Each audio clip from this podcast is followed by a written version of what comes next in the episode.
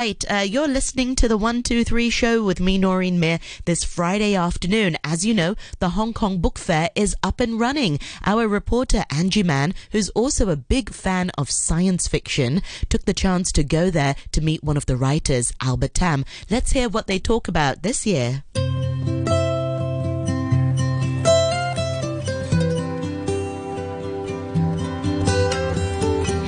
This year, Hong Kong's book fair's theme is sci-fi and mystery. It offers a good opportunity for readers to appreciate excellent sci-fi and mystery books and works. I'm now in the book fair and joined by Albert Tam, one of the highlight authors of the book fair. Hi, Albert. How are you? Hi, how are you? I'm so glad to talk to you about your work. To start with, uh, how and why did you become an author, particularly a sci-fi writer? All teenagers love fantasy and I'm no exception. I love science and technology, but also understand that if they are out of control, it would be devastating. So I start writing science fiction. But as I grow up, I learn more about different aspects of our world. So I also add a number of non-sci-fi elements to my works, like traditional local food, yuntan noodles, exploring father and son relationship, look into loneliness. So my writings are not limited to sci-fi. In order that my sci-fi could reach a broader readership with some of them not being typical sci-fi fans. So do you have any sci-fi writers that you admire a lot? I admire a lot of writers, not limited to sci-fi writers. For example, Ni Kuang in Hong Kong, Zhang Xiguo from Taiwan, and also some literature writer like Márquez Kundera and also Raymond Chandler of crime fiction. I admire what they show us in the world. Some of my peers, like Chan Ho-kei. Um, so I, I understand, you know, doing sci-fi work, uh, you need to have very imaginative idea. So how do you get your inspiration for your work? Uh, particularly, could you uh, share some of your experience when you write the word humanoid software? Sure, if I could get my inspiration everywhere, for example, books, a chat with friends, people on the street, idea can be found everywhere. The most difficult part of writing a good story actually is how to turn an idea into a good story, how to look beyond the idea to find some meaningful to our society or planet. So can you uh, tell me more about your story uh, when you writing your very famous, notable uh, work, humanoid software? I come up with that idea and I am a, I was a programmer around 20 years ago. And I think automation should be the future of computer programming. And I came up with a story of uh, crime and computer and network, etc. But that stories I should be not very attractive to most audience it, it was purely about technology. So I add another storyline about Yuntan Noodle Shop where I live in Sai Ying Pun around 2009 and 10. At that time, MTR will extend its Hong, with Island Line to Western District in Hong Kong Island, and the range going up make the dry a, a lot of old shop away from the street.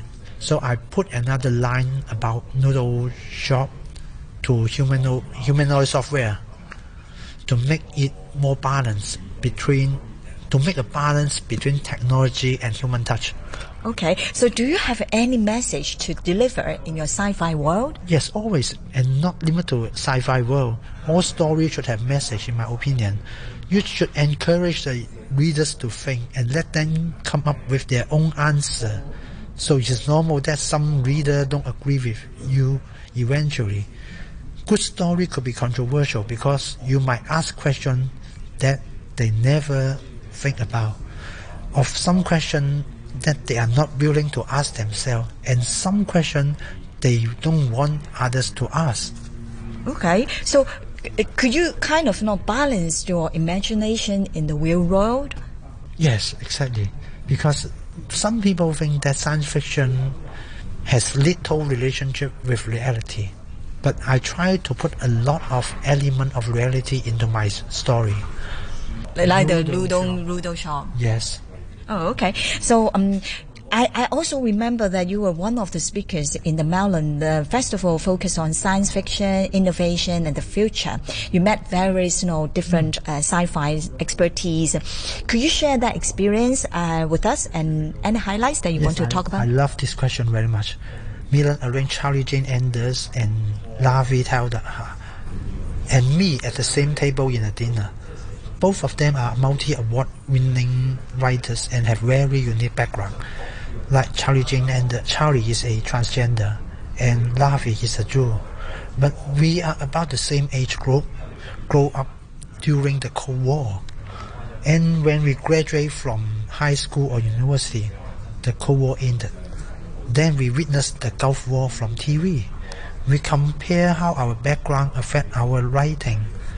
I don't remember exactly what we are talking about that night, but somehow our life were affected by similar global issues, even though we live in different country.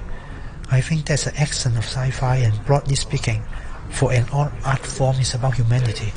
You know, back to sci-fi writing scenes in Hong Kong. So, how do you see it? Do, do you think it still uh, have a very bright future? And what are the difficulties that uh, writers are facing, particularly the sci-fi writers? Yeah, many people think that there's only sci-fi writer in Hong Kong, and that's Ni Kuang. Of course, Ni Kuang is a grandmaster. But there are many other writers writing sci-fi. More and more writers are joining the league of sci-fi writing, like Chan Koon-chung and Hon Lai-chu. It seems that some writers regard sci-fi as a way to tell the story about reality in another way, through a distance to make the readers think. I advise you to interview them to get their opinion too. In Chinese speaking region, Hong Kong sci-fi enjoy the freedom of speech, so we have a different kind of science fiction. I have an article about Hong Kong science fiction development in one of my latest book that also explore this topic. So, if we lose the freedom of speech, it will be a doom days of all writers, not only sci-fi writers. Yes, of course, we have to treasure freedom here in Hong Kong. So, have you got your work translated into English and other languages? Yes, some of them have translated to English and Japanese. So, um, what's your next project then? My person for person project, I'm working on the fourth installment of the Cat Whisperer, which is a fantasy series set in historic Tainan. I love Taiwan culture and admire its history. Taiwanese readers love this series very much because they can see much more and differently about their own city through the eyes of an outsider.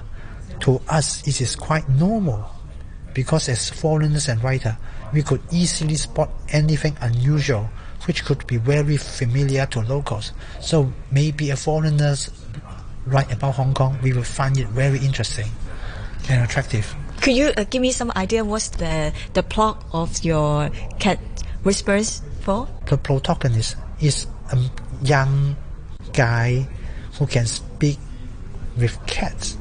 He can speak cat language. So it could ask the cat to be his sidekicks to investigate the case in his neighborhood. But how do you get this inspiration? Uh, I got the idea when I traveled to Thailand. Oh, you saw a cat whisper? No, no, the cat whisperer. I no, indeed, I I don't have any cat at home, but I have a dog. But it is impossible to have so many dogs at your home, but it is possible with the cats. So I write cat whisperer. I hope someday I have a write a dog whisperer in Hong Kong.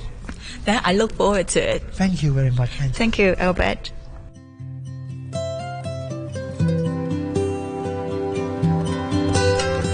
And that was Angie Mann talking to Albert Tam, a local science fiction, uh, fiction writer at this year's Hong Kong Book Fair. And this year's book fair will last until next Tuesday, the 23rd of July at the Hong Kong Convention and Exhibition Centre. So please grab the chance to explore the biggest annual literary event uh, in town.